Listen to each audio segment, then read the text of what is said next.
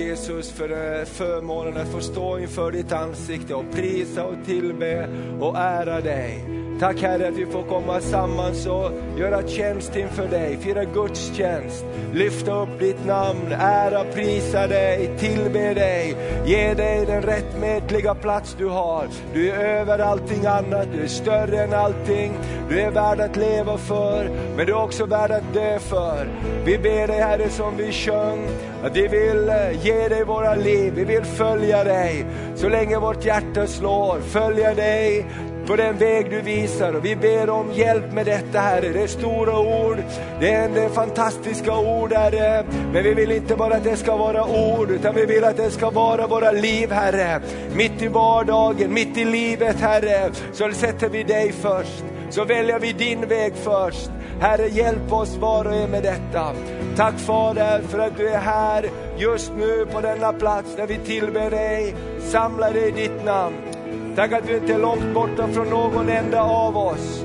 Tack Herre att du är här för att möta behov övernaturligt. Tack att du är här för att eh, fylla oh, det som ingen annan kan fylla i våra liv. Det bara du kan ge Herre. Tack för läkedom för den som behöver läkedom. Uppmuntran för den som behöver uppmuntran. Tack att slöjor lyfts av just nu av olika saker som har plågat ditt tankevärld, ditt sinnevärld. Jag tackar dig Herre just nu för att genom den heliga Ande så sköljs det bort saker som har funnits där. Åh, oh, jag tackar att du får lyfta blicken blicken till dig. Du får vara vår första kärlek och du hjälper oss att den kärleken får flöda ut till de som är runt omkring oss. Fader, jag bara prisar dig för det. I Jesu Kristi namn. Tack att du öppnar Guds ord för oss idag. Öppna våra andliga öron så vi kan höra. Öppna våra ögon så vi kan se vad du vill visa oss idag. Tack för smörjelsen över mig som ska tala ditt ord Herre. Jag får göra det som du vill att jag ska göra det idag. Jesus, vi tackar dig. Tack för alla som lyssnar över radion idag. Välsigna var och en. Tack att du är nära dem när de lyssnar vid radioapparaterna. Tack för alla som ser på oss via webb-tv eller tv. Tackar dig att du inte är långt borta från någon enda av dem heller. Prisa dig för det. I Jesu Kristi namn. Amen. Och allt folket sa det. Amen. Halleluja. Amen. Tack så mycket lovsångare. Härligt. Varsågod och sitt. Underbart att prisa Jesus och vara i hans närvaro. Det är vi skapta till att prisa Jesus och ära och upphöja honom. Eh, vi ska idag börja tala om eh, ett ämne som eh, är viktigt för oss idag som kristna därför att vi lever Eh, i det nya förbundet, vi lever i Guds tid, i nådens tid och det är också församlingens tid. Så vi ska tala om Guds plan med församlingen och vi kommer att fortsätta nästa söndag också. Vi lever också i en tid idag när man vill göra tron privat. Och vi jag brukar säga det här att omvändelsen är eh, personlig, min mitt ja till Jesus, att jag ger mitt hjärta till Jesus, det är privat i allra högsta grad. Men vandringen, när vi kommer in i Kristus Jesus så kommer vi in i Guds familj, vi kommer in i Kristi kropp, vi blir lämmar varandra till tjänst, vi kommer in i Guds tempel och vi är levande stenar. Och för att ett bygge ska hålla ihop och bli någonting så måste det finnas många stenar, eller hur? Amen, Kristus är hörnstenen. Så det tror jag att det är viktigt att vi pratar om i en tid när man vill göra tron bara privat. För att tron är inte privat, jag kan inte bara plocka det jag vill ha och leva mitt liv, utan jag är satt i ett sammanhang med bröder och systrar. Amen, och ibland så får vi nötas mot varandra, ibland får vi slipas mot varandra. Men det är också en, en slags gudomlig eh, fostran i det, att bli Kristusmänniskor. Amen. Okej, okay. Det är ett viktigt ämne det här idag. Halleluja, eller hur? Visst är det bra att vi har en församling? Halleluja, Gud har gjort det så och det finns faktiskt i hans plan, i hans frälsningsplan, är planen med församlingen. Och därför tror jag också att eh, det här attackeras idag. Man vill göra sig sin egen, sin egen församling och sin privata tro som passar mig. Men att, vi, att komma inför Gud, då betyder det att jag har gett mitt liv till Jesus. Då har jag egentligen inget privatliv längre i den meningen. Eller hur? Om jag har gett mig till Jesus 100%, hur mycket har jag kvar då? Det är noll kvar av 100 procent. Sen ger oss Jesus en stor frihet för han har skapat oss det är ande, kropp och själ och han har satt oss i en gemenskap, han har satt oss i en familj, han har satt oss i ett samhälle. Allt det här som vi behöver runt omkring oss. Han har skapat oss med behov av skönhet, han har skapat med oss en behov av vila och också arbete och kreativitet. Allt det där, det är ju han som har lagt det i oss. Eller hur? Så han vet precis att vi behöver det också. Men vårt liv vill han att ska leva precis som vi sjöng här. Jag tänkte när vi stod och sjöng här, vilka otroliga ord egentligen. Så länge hjärtat slår så vill jag följa dig. Vart du än mig leder så vill jag gå. Och, och, och, vi sjöng det här till honom därför att det är naturligt ifrån vår, det, det kändes inte ont när vi gjorde det, eller hur? Det kändes naturligt för det kom här inifrån. Men sen när vi börjar tänka på vad det betyder så blir det vissa frågetecken. Men det är därför vi har församlingen, att vi får uppmuntra varandra. Eller hur? Vi får uppmuntra varandra.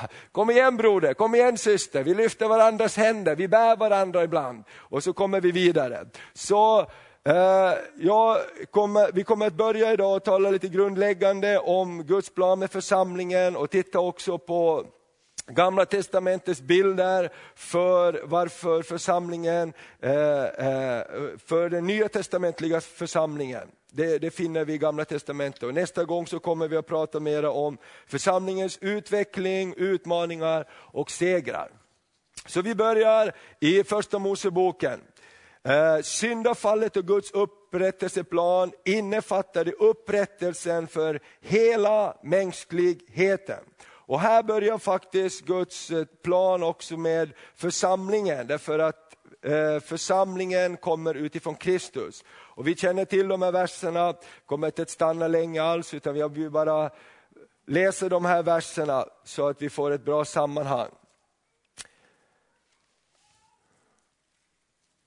Första Moseboken 3 och 15, det är kapitlet om syndafallet. När vi nu längre fram här i mars och april kommer att ha bibelkvällar som vi kallar Min bibel och jag, så kommer vi inte att ha vanliga ämnen som vi brukar ha om tro och helande och bön och lovsång och så, utan vi kommer att studera lite mer Bibeln och olika sammanhang i Bibeln och också Uh, utifrån en del det vi kommer att prata om idag till exempel, betydelsen av templet, betydelsen av offren för vårt liv idag, kan vi se gamla och nya testamentet hur det går ihop och, och kommer att handla mer om det i studieform och du kommer att få ett litet material också, du som är med och, och så kommer vi att också både prata men också ge tillfälle att diskutera det. Det var en liten reklam inne här, okej. Okay. Kvinnans sed, står det, ska söndertrampa ormens huvud. Vi läser i vers 15. Jag ska sätta fiendskap mellan dig och kvinnan. Vi läser från vers 14, för vi får lite sammanhang. Då sade Herren Gud till ormen, eftersom du har gjort detta ska du vara förbannad bland alla boskapsdjur och vilda djur. På din buk skall du gå, och jord skall du äta så länge du lever. Jag ska sätta fiendskap mellan dig och kvinnan och mellan din avkomma och hennes avkomma. Han ska eh, krossa ditt huvud och du ska hugga honom i hälen. Här är Guds proklamation om församlingen, om upprättelseplanen för frälsning för världen, helande för hans söndriga familj. Av kvinnans sed ska det komma en som ska söndertrampa ormens huvud. Vi går vidare i första Moseboken till kapitel 12, där vi finner eh, Abraham som Gud gör ett förbund med. Och utifrån Abraham så kommer också förbundsfolket, det judiska folket, Eh, ut ur vilken också Jesus senare föds. Och vi kan läsa ifrån vers 1 till och med vers 3 i första Moseboken. Herren Gud sa till Abraham, gå ut ur ditt land och från din släkt och din fars hus och bege dig till det land som jag ska visa dig. där ska jag göra dig till ett stort folk. Jag ska välsigna dig och göra ditt namn stort och du ska bli en välsignelse. Jag ska välsigna dem som välsignar dig och förbanna dem som förbannar dig och i dig skall alla släkter på jorden bli välsignade. Alla släkter på jorden ska bli välsignade utifrån Abrahams sed. Och eh, Löftet till Abraham var att genom hans sed alla folk skulle bli välsignade. Om vi hoppar fram till Johannes evangeliet så ser vi att eh, det är precis det här som händer i, i, i, med Jesus när han träder fram. Vi kan läsa Johannes 1 och 12 och vi kan läsa vers eh, eh, 11 också, eller vers 10 också. Vers 10 till 12. Och eh, då står det så här eh, i Johannes evangeliet eh, vers, kapitel 1, vers 10-12. Ja, precis, det står där.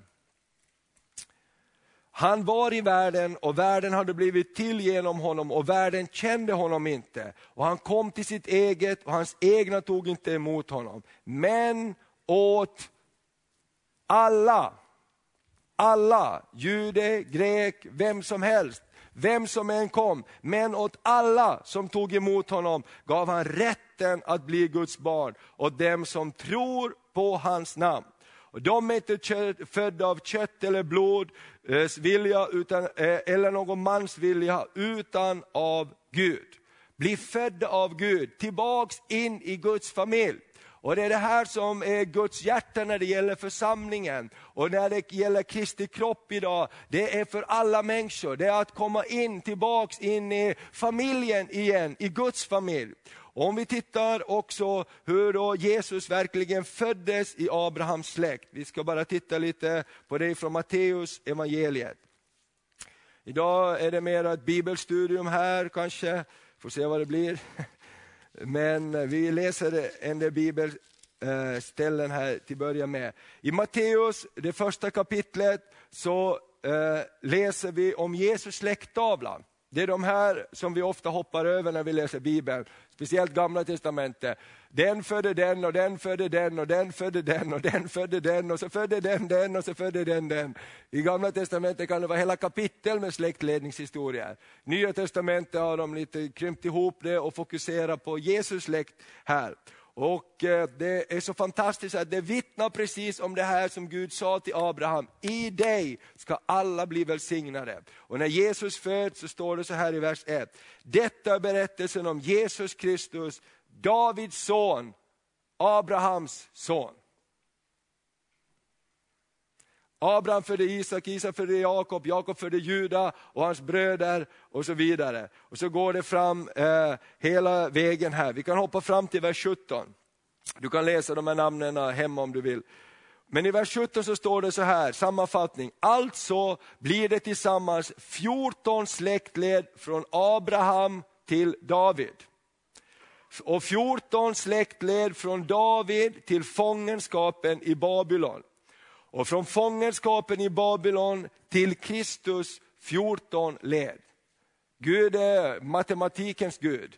Och Det är därför det är så spännande med Bibeln och det som händer idag, därför det finns en plan ifrån Gud. När tiden var inne sände Gud sin son. Och när tiden är inne så händer det olika saker i vår värld. Och Gud gjorde sin plan väldigt exakt i 14 släktled, från Abraham till David, från David till fångenskapen, Lite som eh, vi läste hörde om i, i, i, i offertalet här om Nehemja. Och han var i, i fångenskapen och sen tillbaks till Kristus 14 släktled och då föds Jesus. Och så står det så här från vers eh, eh, 18. Med Jesu Kristi födelse gick det så till att hans mor Maria var trolovad med, med Josef, men innan de hade kommit tillsammans visade det sig att hon hade blivit havande genom helig ande. Så står det här om Josef, om löftena som han får att jungfrun ska bli havande i vers 23. Se jungfrun ska bli havande och föda en son och man ska ge honom namnet Immanuel, det betyder Gud med oss. När Josef vaknade upp ur sömnen gjorde han som Herrens ängel hade befallt och tog sin hustru till sig, men han rörde henne inte för hon hade fött en son och gav honom namnet Jesus. Och i vers 1 i kapitel 2 står det, när Jesus var född i Betlehem i Judeen på kungen Rodes tid, så då kom visa män från Österns länder till Jerusalem.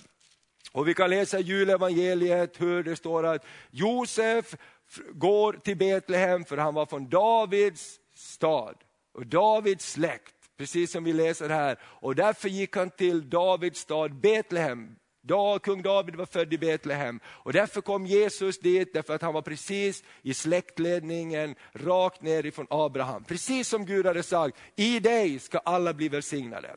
Och vad har det här med församlingen att göra? Det har ganska mycket med församlingen att göra. Därför att församlingen är inte en hobbygrupp.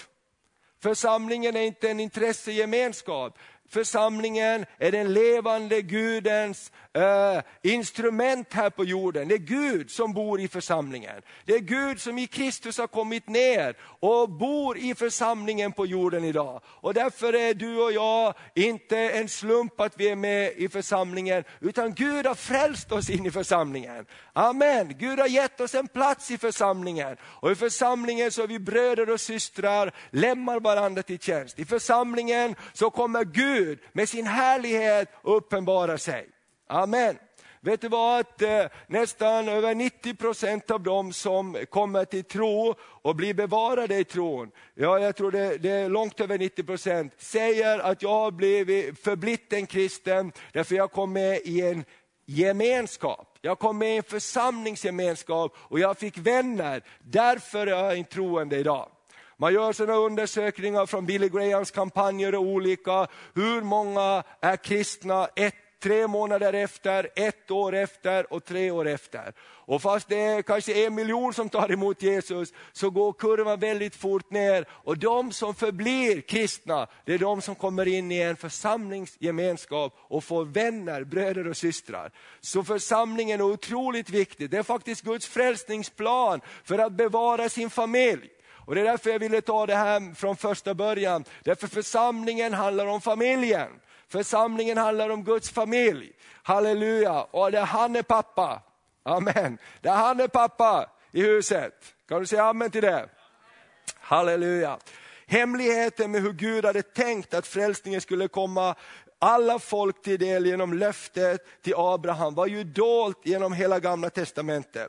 Judarna de visste genom gamla testamentets skrifter och profeternas budskap att Messias skulle komma och friköpa dem och upprätta Guds riket igen. När Jesus red in i Jerusalem så sjöng de och la ner palmbladen. Vad sjöng de? Hosianna, Davids son, välsignad vare han som kommer i Herrens namn. Halleluja! Det var ett profetiskt budskap, det är Davids son som kommer, Abrahams sed som kommer inridande. Han är Messias, Herre rädda oss, Herre, herre fräls, fräls oss. Det fanns någonstans där med dem, de visste att han är en räddare av oss. Man menar också att det var det som var drivkraften för många av lärjungarna, att de trodde att Jesus skulle befria dem ifrån romarna. Och han skulle vara den som skulle upprätta riket igen. Och därför så, så blev en del besvikna när han sa att mitt rike är inte av den här världen. Och så vidare. Och hur kommer det då sig att den här hemligheten med församlingen kommer fram? Ska vi titta på det lite grann? Vi kan läsa i Matteus, det, det 16 kapitlet, då Jesus har varit ganska länge med sina lärjungar och här i det 16 kapitlet är det första gången där Jesus själv nämner om församlingen. Och eh, Det här är den stora hemligheten som, som, som eh, man inte kunde förstå. Hur ska alla folk kunna få bli berörda av frälsningen genom Abrahams sed? Och hemligheten är församlingen. Halleluja, hemligheten är den levande Gudens församling. Och Vi ska titta här i Matteus det 16 kapitlet och från vers 13. Då står det så här. Då Jesus kom till trakten av Caesarea Filippi frågade han sina lärjungar, vem säger folket att Människosonen är? Han ville höra, hur går snacket? Hur går snacket på byn? Det svarade, somliga säger Johannes döparen, andra Elia och andra åter Jeremia eller någon av profeterna. Han sa till dem, och ni då, vem säger ni att jag är? Simon Petrus svarade dem, svarade honom, du är Messias, den levande Gudens son. Jesus sa till honom, salig är du Simon, Jonas son, ty kött och blod har inte uppenbarat detta för dig, utan min fader som är i himlen. Jag säger dig, du är Petrus, och på denna klippa ska jag bygga min församling, och helvetets portar ska inte få makt över den.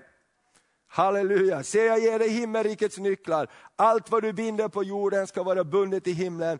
Allt vad du löser på jorden ska vara löst i himlen.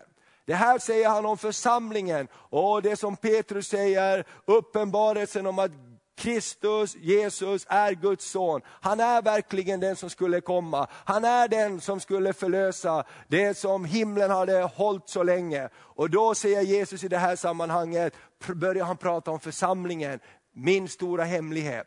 Och Det är det här som hela nya testamentet är fullt av, församlingen som Kristi kropp. Vi som lämmar och hon, Jesus Kristus som huvudet. Och när Jesus hör det här, att lärjungarnas vittnesbörd är, du är inte bara en profet, du är inte bara en god man, du är inte bara en lärare, du är inte bara någon bland alla andra, du är den som skulle komma. Så säger han, salig är du Petrus, halleluja, på denna klippa ska jag bygga min församling på klippan att Jesus verkligen är han som skulle komma, Messias. Och helvetets portar ska inte bli den övermäktig.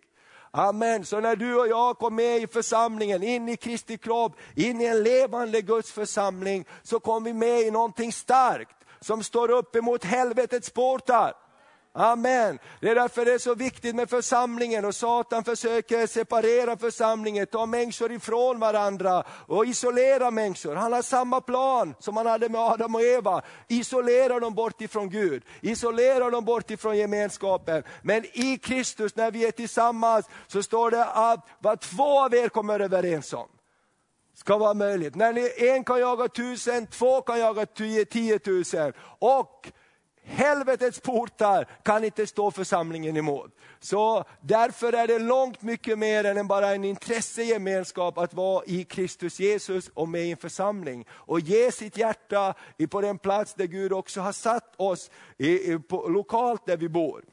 Så det här är någonting underbart.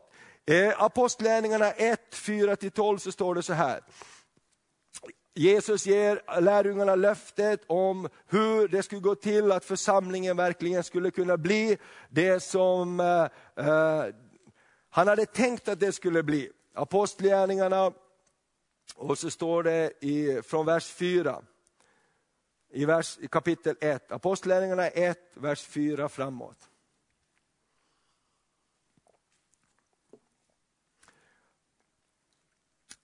Vid en måltid tillsammans med apostlarna befallde han, Jesus alltså dem, lämna inte Jerusalem utan vänta på vad Fadern har utlovat, det som ni har hört av mig. Ty Johannes döpte med vatten, men ni ska om några dagar bli döpta i den helige Ande. När de nu var samlade frågade de honom, Herre, är tiden nu inne för dig att återupprätta riket åt Israel? Den här frågan som de hade som judar. Han svarade, det är inte er sak att veta tider och stunder som Fadern i sin makt har fastställt. Men när den helige Ande kommer över er ska ni få kraft att bli mina vittnen i Jerusalem och i hela Judeen och Samarien och ända till jordens yttersta gräns, till alla folk. Amen. Alla skulle bli välsignade i Abrahams sed. När han hade sagt detta såg de hur han lyftes upp i ett moln och ett moln tog honom ur deras åsyn. Och medan de ännu såg mot himlen dit han for, se då stod två män i vita kläder hos dem och sade, ni män från Galileen, varför står ni och ser mot himlen? Den är Jesus som har blivit upptagen från er till himlen. Han ska komma igen på samma sätt som ni har sett honom föra upp till himlen. Och I kapitel 2 så står det att de var samlade, i vers 1 eh, när pingstdagen hade kommit, 50 dagar efter påsk är pingst, när pingstdagen hade kommit så var de alla samlade. Då kom plötsligt från himlen ett dån, som när en våldsam storm drar fram och det fyllde hela huset där det satt. Tungor som av eld visade sig för dem och fördelade sig och satte sig på var och en av dem. Och de blev alla uppfyllda av den helige Ande och började tala främmande språk. Allt eftersom anden ingav dem. Nu bodde i Jerusalem fromma judiska män från alla folk under himlen. Och när de hörde dånet, hör, när, det, när dånet hördes samlades folkskaran och alla blev mycket uppskakade eftersom var och en hörde sitt eget språk talas. Häpna och förundrade sa det, är inte dessa galileer alla som talar? Hur kan det då komma sig att var och en hör sitt eget modersmål? Till alla folk och stammar skulle frälsningens budskap gå. Och så säger de, vi är parter med er, elamiter, vi som bor i Mesopotamien, Judeen eller Kappadokien, i Pontus eller Asien, i Frygien eller Pamfylien, Egypten eller Libyen och Cyrene till eller inflyttade främlingar från Rom. Vi som är judar eller proselyter, kreter eller araber, vi hör dem alla tala på vårt eget språk om Guds väldiga gärningar. Halleluja, när du blir, talar i tungomål så talar du om Guds väldiga gärningar. Halleluja, i din ande så finns det någonting som talar om Guds väldiga gärningar. Det är därför det är bra att be och be i tungomål också. Därför att då är det en proklamation ut i andevärlden. Du kanske har omständigheter som är emot dig och när du talar i tungomål så talar du ut Guds väldiga gärningar över omständigheterna. För det kommer upp ur din ande. Gud är stor, Gud är mäktig, Gud har en plan för mig mitt i mina omständigheter. Halleluja, Gud ska låta det ske. Det kommer upp i Koralasia, Brolobondoria, Kibarilisintoria. Det är Guds språk ut i andevärlden. En proklamation om Guds väldiga gärningar. Halleluja, det går förbi ditt och mitt huvud och våra tvivel när vi säger, men hur ska det ske? Och ifrån din ande säger det, genom den helige ande. Halleluja, amen. Det är Davids ande som bor där inne, som säger, du Goliat, hur vågar du resa dig upp emot den levande guden? Vet du inte att du ska falla idag? Ja men du är bara en liten pojk, du kommer emot mig med käpp och stav och jag är en hjälte med ett stort svärd. Spelar ingen roll, sa David, för han som är med mig är större än dig. Halleluja! Var kom det ifrån? Det kom ifrån en liten 15-årig grabb halleluja, som hade sin källa i Gud. Och när du ber, och ber ibland i tungomål förbi dina och mina tvivel, så kommer det proklamationer om Guds väldiga gärningar. Halleluja, amen. Det kommer ut proklamationer, det är därför vi behöver be i tungor. Halleluja, det är därför fienden vill stoppa tungotalet i kyrkorna idag. Och det ska vara så fint, vet du vad, folk blir inte berörda av all vår finhet, för det finns alltid någon som är lite finare någonstans. Eller hur? Det betyder inte att vi ska vara ovärdiga, utan vi ska vara värdiga som vi är, fina och trevliga. Men vi ska också vara ihopkopplade med det övernaturliga och inte skämmas för det. Halleluja, inte skämmas för det. Jag kommer, kanske ni kommer ihåg Mikael Alvén som berättade om när han var i Brasilien, något av länderna där nere, och eh, predika och, och eh, var det någon sån som var lite extra, extra, extra liksom eh, eldig eller het, han var fylld med den helige ande och han talade i nya tungomål och han, han var lite mera på. Och så frågade han, vem är den där killen? Han verkar lite extra, ja han, han, är, han är med här i församlingen. Han är egentligen vicepresident i Världsbanken för, för Brasilien, men han har blivit fylld med den helige ande. Halleluja, det behöver inte vara en motsättning. Halleluja, och så berättar han, han berättar han är på alla de här mötena, det är så fint och allt möjligt. Jag bara väntar till de där mellanstunderna, när jag får låta den helige ande börja verka. Och det är alltid människor som behöver Gud. Halleluja, visst är det härligt? Man behöver inte låta det vara en motsättning, att man är fylld med den helige ande och talar i tungor, behöver inte betyda att man behöver bete sig som en idiot. Men man kan vara ärlig och äkta och, och, och eh, på det sättet låta anden vara med på ett naturligt sätt. Så låt oss vara frimodiga att be. Amen. När vi kommer tillsammans så låt oss be i tungor också. Det är inte farligt. Det har Guds folk gjort genom alla tider. Amen. Det blir så till slut att man vågar inte ens knappt säga halleluja i församlingen. För man vet inte om någon blir störd. Ska vi säga halleluja tillsammans tre gånger? Halleluja, halleluja, halleluja! Amen, det går bra.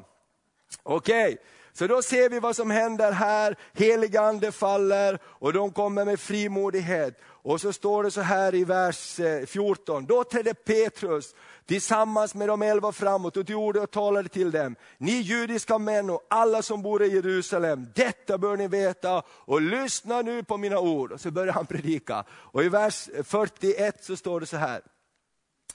Eh, I vers 40 så står det, och med många andra ord så vittnade han och uppmanade dem, låt er frälsas ifrån detta bortvända släkte.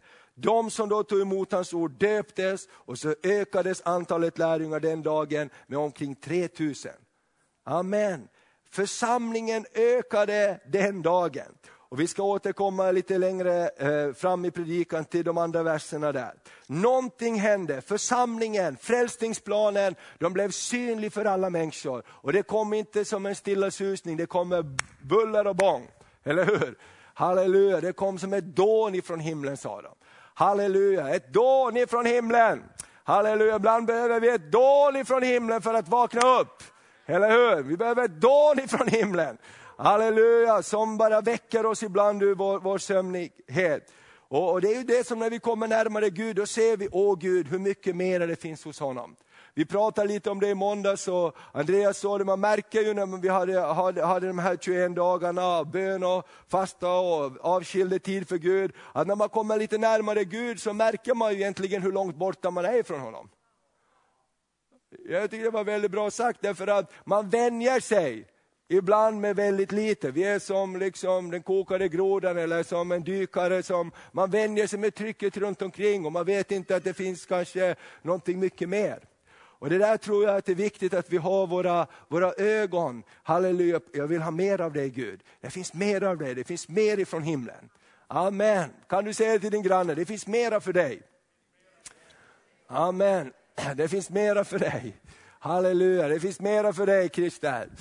Amen. Så låt oss titta i Efesierbrevet, hur Paulus uttrycker det här med församlingen, hemligheten med församlingen. Efesierbrevet 3, vers 8-12.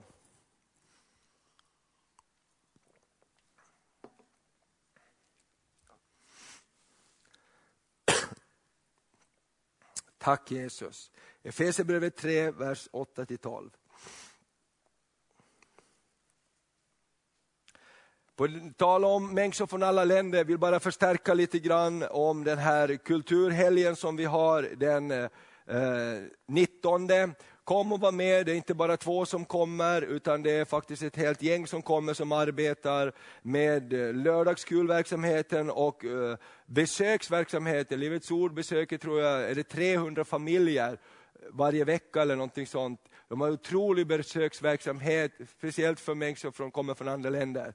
Marias eh, systers dotter jobbar med det på, på heltid nästan, att, att jobba med, med de här eh, kontakterna från, från andra länder. Och han som Andreas hade svårt att uttala, han är en persier som berättar sitt vittnesbörd om hur det är att vara muslim och komma till tro på Jesus, hur islam fungerar, hur man tänker in, inom islam. Så han brukar föreläsa om det också, en duktig kille och jobbar mycket med de här sakerna. Så jag tror det här kommer att vara en dag som är viktig för oss alla, för att ha en större förståelse av andra religioner och människor som kommer från andra kulturer, så vi kan möta dem på rätt sätt, utan att fördöma dem, utan vi kan förstå dem och komma med evangeliet och Guds kärlek till dem på ett härligt sätt. Amen. Man kan väl säga det ifrån våra vänner i, Uppsala, att det är väl det som växer mest hos dem när det gäller människor som kommer till tro och kommer med i församlingen. Det är alla de här som kommer från olika länder som får möta Jesus. Och jag tror att vi får vara en öppen famn för dem också här. Ska vi läsa Efesierbrevet eh, 3 och vers 8 12.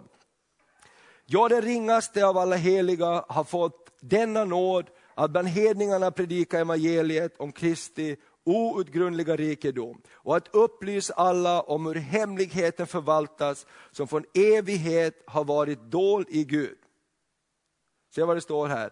Att upplysa alla om hur den hemlighet förvaltats som från evighet har varit dold i Gud, allting skapare. För så skulle Guds vishet i sin mångfald nu genom församlingen göras känd för härskarna och väldigheterna i den himmelska världen. Detta var det eviga beslut som han utförde i Kristus Jesus vår Herre. I honom och genom honom på tro eh, eh, och genom tro på honom kan vi frimodigt och med tillförsikt träda fram inför Gud. Därför ber jag att inte tappa modet när jag lider för er skull, att jag lider en ära för er. Och så vidare. Men här så står det så tydligt att hemligheten som har varit dold ska nu göras kunnig, eller görs nu kunnig genom församlingen inför härskarna av väldigheter i den himmelska världen. Och Det är det här som Efesierbrevet senare talar om. Vår kamp är inte mot kött och blod utan mot andevärldens furstar och väldigheter. Det här är det som Jesus talar om. Helvetets portar kan inte vara församlingen övermäktig. Om vi vill se ett andligt genombrott i Örnsköldsvik så måste vi stå tillsammans som församling. Vi måste be tillsammans, vi måste stå på tillsammans emot samma mur, eller hur? Det är därför det är så viktigt med enheten i församlingen, att vi går åt samma håll. Och där finns det stor frihet i, inom det, men vi har samma riktning. Vi skjuter mot samma mål. Paulus säger det, jag vill inte vara en som boxas bara i luften, utan jag vill vara en som träffar rätt för att knocka min motståndare, om man nu använder den, den bilden. Och det är ju det som vi vill i den andliga världen också. Vi vill ha en förändring, eller hur? Halleluja. Vet du, i måndags när vi bad här och, och, och hade sån en liten eh, uppföljning av, av böneveckan, så bad vi ganska mycket också. Och vi bad om Guds härlighet, vi bad om genombrott. Samtidigt när vi bad så ringer det en hem till oss och säger, du jag skulle vilja prata med pastorn, han är inte hemma just nu. Ja men var är han? Ja men jag vill att han ska, väldigt viktigt att jag vill prata med honom. Vad vill du? Jo men därför att jag har kört förbi den där huset nu så många gånger. Och jag undrar vad pågår där inne? Nu är jag så nyfiken, jag måste få veta vad är det som händer. Och jag tänker det är ganska märkligt, det var samtidigt jag höll på att be här inne om att, att, att, att Gud skulle röra människor. Och jag tror att det finns så många som har det här längtan, vad håller ni på med? Vad är det med Guds församling? Och vi ska titta på det här lite längre fram.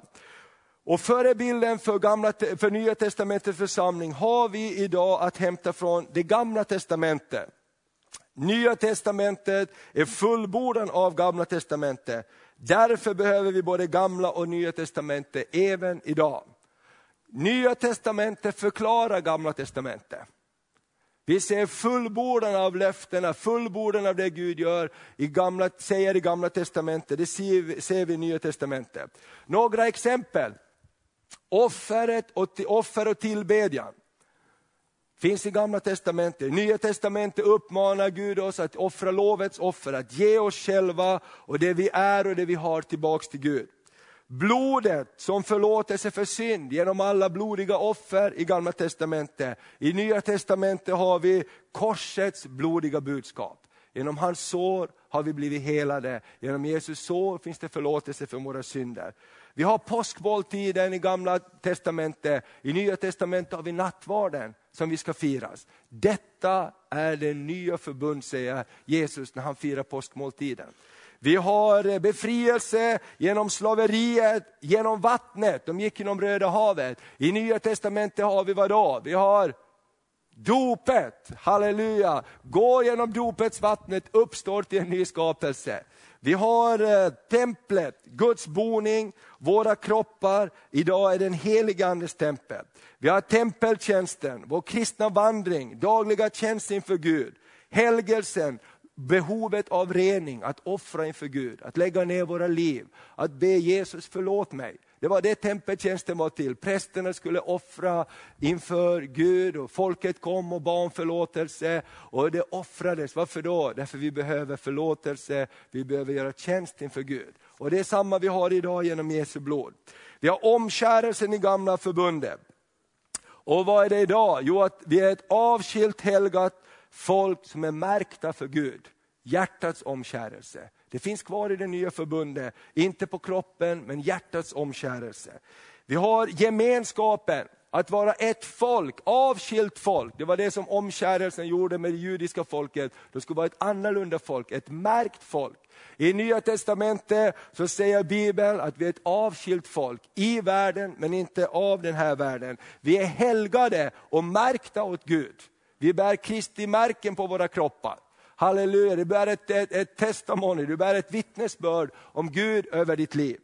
Vad har vi mera? Bära fram offer inför Herren. Tionde offergåvor, det fortsätter vi med i Nya Testamentet såväl som i Gamla Testamentet. Vi har ordningarna ifrån Guds hus med präster, överstepräster, leviter och tjänare. Vad har vi i Nya Testamentet? Tjänstegåvor. Vi har biskopar eller herdar, vi har präster eller äldste, vi har församlingstjänare eller diakoner. Vi har eh, den troendes tjänst, att tjäna med sina gåvor och sina nådegåvor i Guds hus.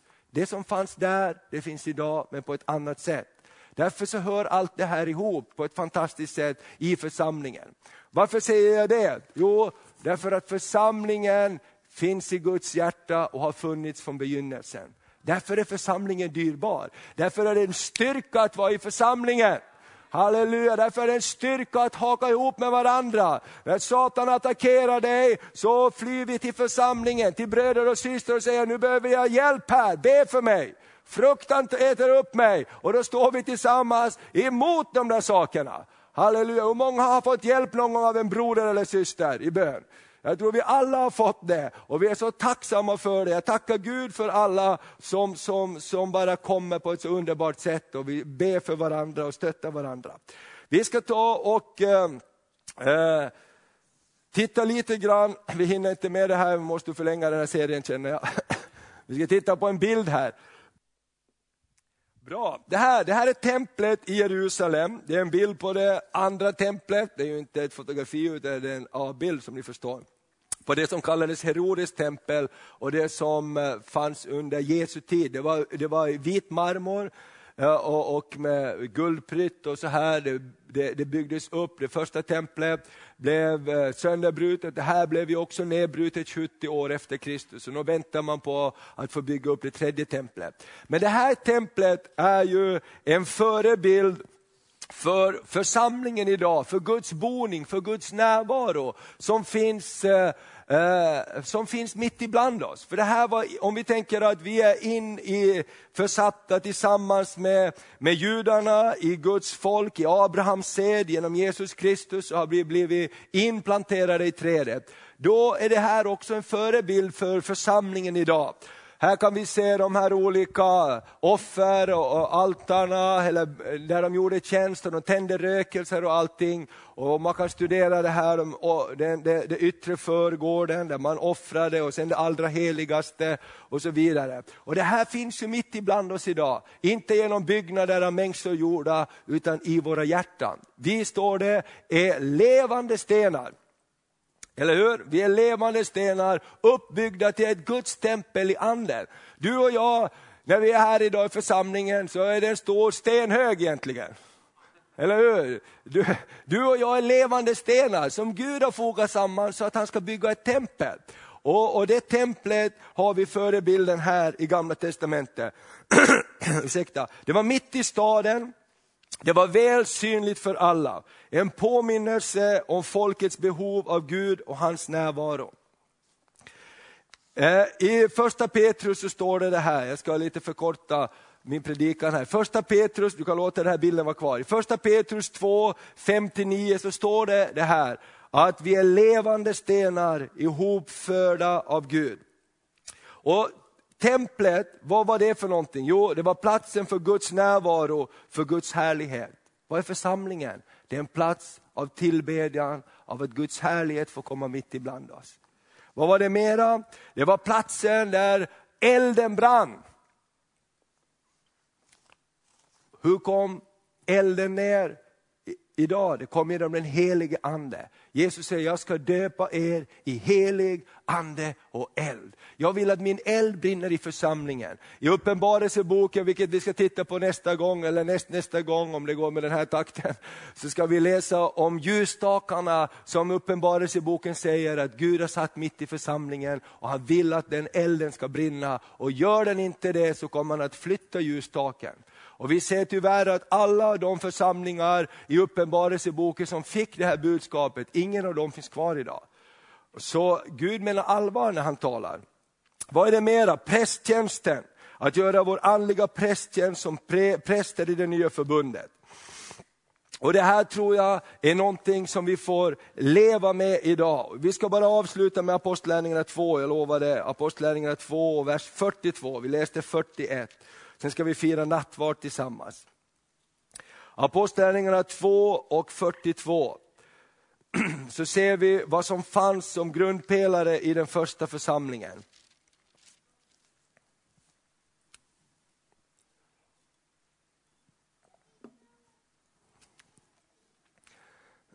Så står det Eh, i Apostlagärningarna 2.42 framåt. Det höll, vilka då? Jo, de som hade låtit döpa sig och församlingen ökade den dagen med vid pass 3000. Och dessa höll troget fast vid vad då? Ett, apostlarnas lära. Två, gemenskapen. Tre, brödsbrytelsen och bönerna. Dessa höll troget fast vid.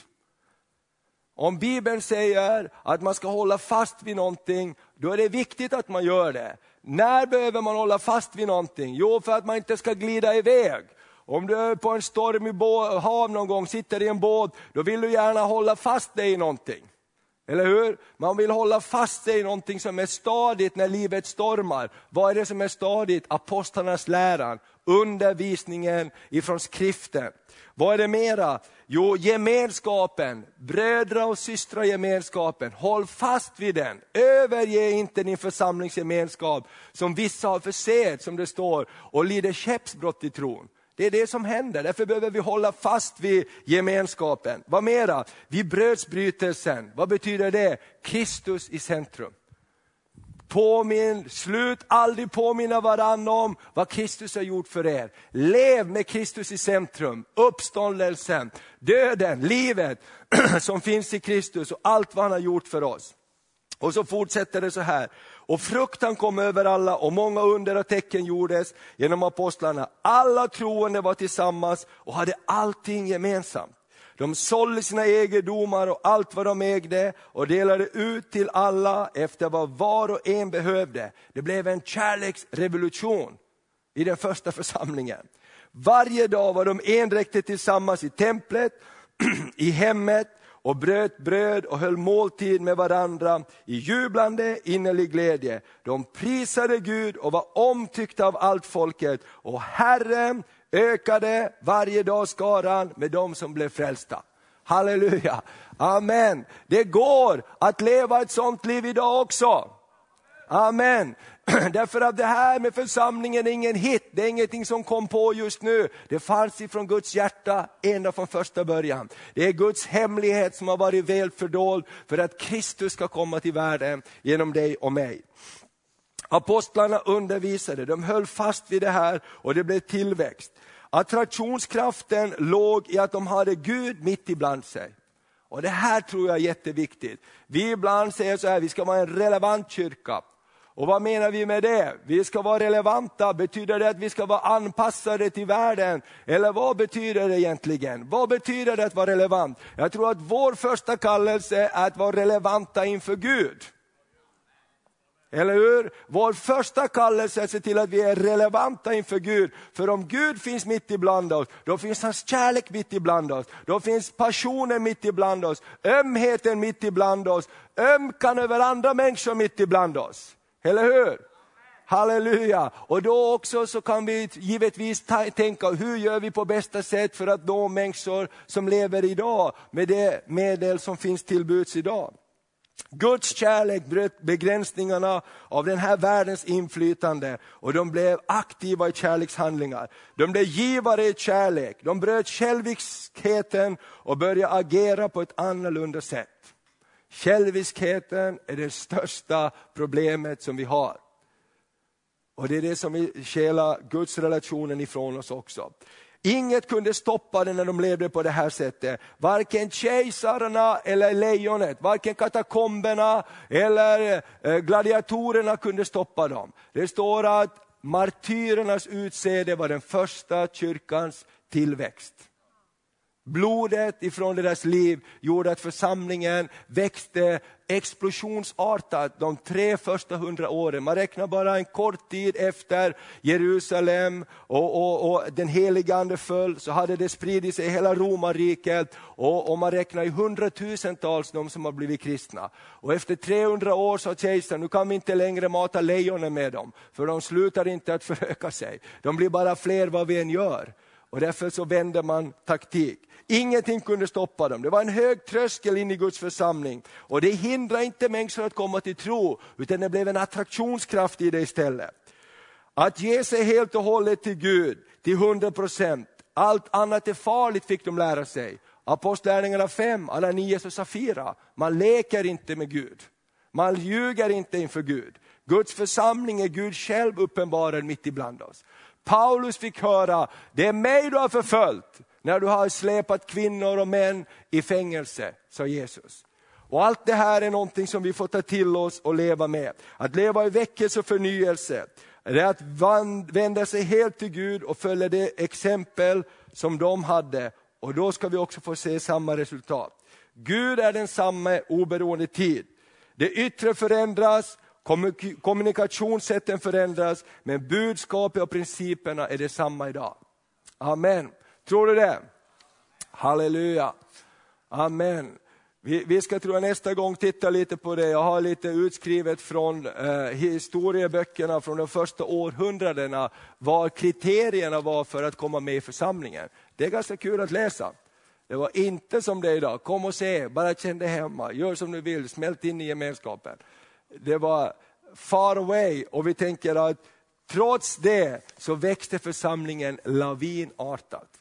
Plus att man visste aldrig vem som kom på gudstjänst nästa gång, vem som har blivit lejonmat sen förra veckan. Trots det knackar man på dörren. och, Får jag komma in och lyssna? Får jag det där du har? Amen. Det är bra tankeställare för oss idag. Halleluja. Så det här med församlingen, Guds plan med församlingen är något oerhört fantastiskt. Och vi, vi, vi tackar Gud för att vi får vara med i församlingen halleluja, Guds församling, trots att den är full av fel och brister. Du kommer ihåg det här, Henry Ford, den här stora eh, entreprenören som skapar Ford-bilarna. Du får välja vilken färg du vill, bara den är svart, sa han. Skapar han löpande bandet. Han sa så här, det största beviset på Guds existens för mig, sa han, att vara en kristen, det är att församlingen finns. För det finns ingenting på jorden genom historien som har kött så dåligt och överlevt. Jag tycker det är ganska bra. Det finns ingen som skulle kunna överleva genom alla galenskaper som har hänt genom historien. Det är hemskt att läsa kyrkohistoria ibland, men trots det så är det större. Det är större det Gud gör, därför det är han som håller församlingen i sin hand. Trots dig och mig ibland. Halleluja! Och ibland så får vi vara med lite mera och Gud vill använda oss där vi är. Prisat vare Herrens namn. Och han tar oss och för oss framåt och använder oss i sin tjänst. Så det är underbart. Eller hur? Halleluja! Amen! Halleluja, prisat vare Herrens namn. Nu ska vi snart fira nattvard tillsammans och vi ska göra som man gjorde i i Jerusalem, man höll fast vid apostlarnas lära, vid brödsbrytelsen. Vi kommer ihåg tillsammans, det är Kristus som är vårt centrum. Amen, det är han som är vår frälsning. Han dog på korset, han uppstod. Ja, det finns ingen frälsning utanför Kristus. Halleluja, jag måste hålla mig till det. Amen. Halleluja, prisat vare Herrens namn.